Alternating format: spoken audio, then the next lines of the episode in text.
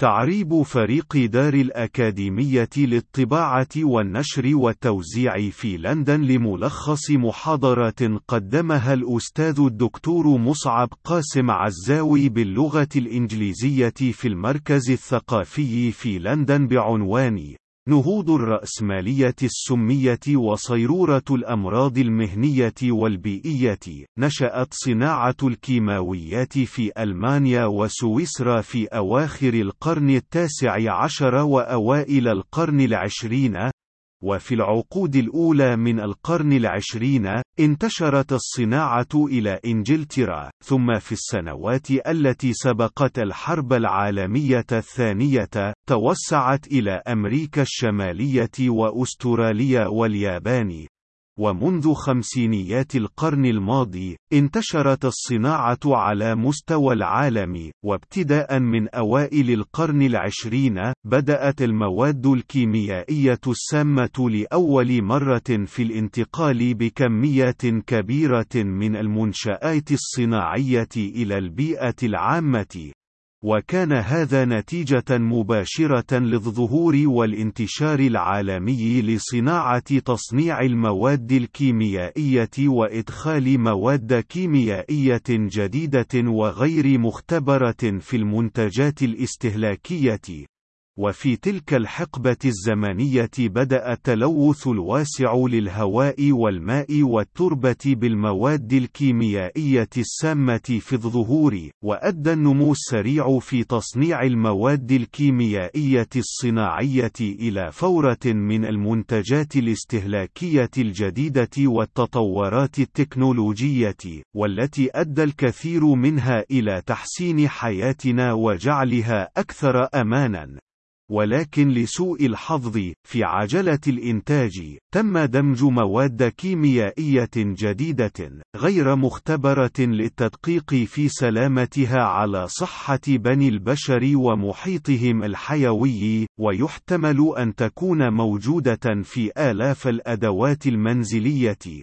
علاوة على ذلك، لا تزال السموم القديمة، مثل الرصاص والحرير الصخري، التي تم وضعها في المنتجات الاستهلاكية منذ سنوات عديدة، مسؤولة عن التعرضات لمواد سمية خطرة في المنازل والمجتمعات في جميع أنحاء العالم، وكانت النتيجة من ذلك ظهور نموذج جديد من الأمراض التي تسببها البيئة، بما في ذلك التسمم بالرصاص والسرطانات المستحثة كيميائيًا، أي التي ترجع في سبب حدوثها إلى تعرض لمادة كيميائية سمية في المقام الأول. تم رصد الأمراض التي تسببها البيئة المهنية لأول مرة في العمر العمال الصناعيين الذين كانوا بسبب عملهم أول من عانى من التعرض الشديد للمواد الكيميائية في مكان العمل.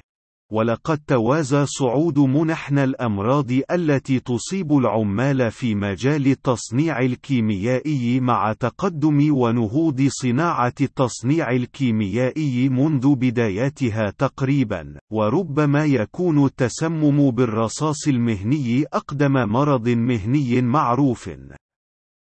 وهو الذي تم الإبلاغ عنه لأول مرة في العصر الروماني بين عمال مناجم الرصاص وعمال المصاهر آنذاك،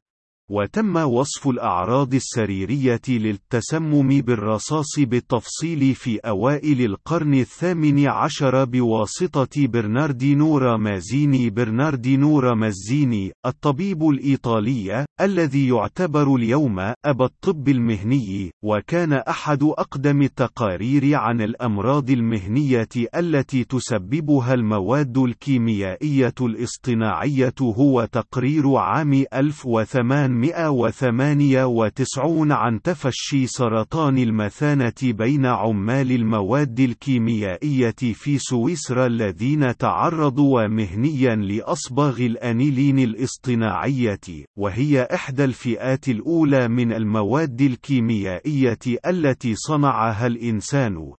ومع انتشار صناعة الكيماويات والصباغة على مستوى العالم، تبع ذلك ازدياد وقوعات سرطان المثانة، أولاً في إنجلترا وأمريكا الشمالية ثم على نطاق أوسع عالمياً.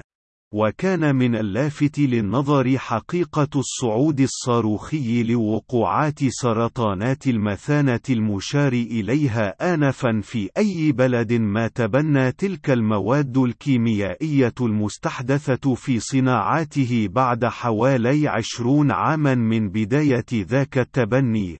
ولقد تم الآن تأكد من أن صبغات الأنيلين الاصطناعية هي سبب مؤكد لسرطان المثانة، وقد تم تصنيف هذه المواد الكيميائية اليوم على أنها مواد مسرطنة بشرية مثبتة من قبل الوكالة الدولية لأبحاث السرطان AARC ووكالة السرطان التابعة لمنظمة الصحة العالمية. ولقد تم حظر تلك الأصباغ في العديد من البلدان وليس جميعها. ووجد أن فترة الحضانة النموذجية أو الكمون لسرطان المثانة لدى الأشخاص المعرضين لأصباغ الأنيلين الاصطناعية تتراوح من 18 إلى 22 سنة، وهو ما يفسر الفارق المعتاد الذي يبلغ حوالي 20 عاما بين بدء تصنيع تلك المواد الكيميائية الصنعية في بلد ما وأول ظهور ظهور لسرطان المثانة لدى العاملين بتلك الصناعات، وكان سرطان الدم الناجم عن التعرض المهني للبنزين المذيب نتيجة مبكرة أخرى للتصنيع الكيميائي للمشتقات النفطية.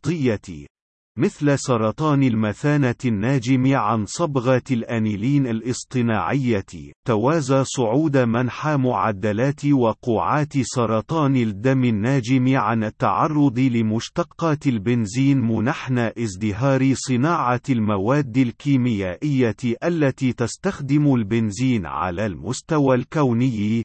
ولقد تم تصنيف البنزين أيضا على أنه مادة مسرطنة للإنسان بشكل مثبت علميا، وتبين أن التعرض للحرير الصخري في شركات بناء السفن في الحرب العالمية الثانية وعمال البناء في البلدان حول العالم هو سبب أخر للسرطان المهني، وهو مسؤول عن سرطان الرئة وورم المتوسطة، وهو سرطان يصيب غشاء الجنب الذي يغلف الرئتين بسبب التعرض للحرير الصخري.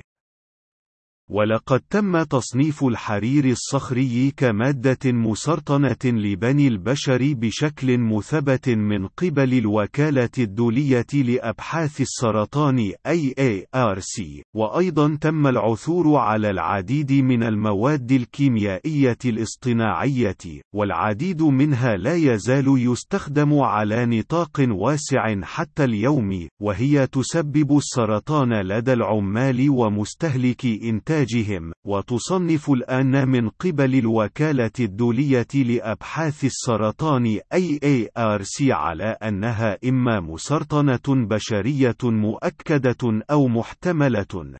ولقد تم العثور على ألوف المواد الكيميائية الصنعية الأخرى التي قد لا تسبب السرطان، ولكنها تسبب طيفنا واسعا من أمراض الدماغ، والجهاز العصبي، والجهاز التناسلي، وأعضاء الغدد الصماء، والجهاز المناعي لدى العاملين في صناعة تلك المواد الكيميائية، أو أي من مشتقاتها.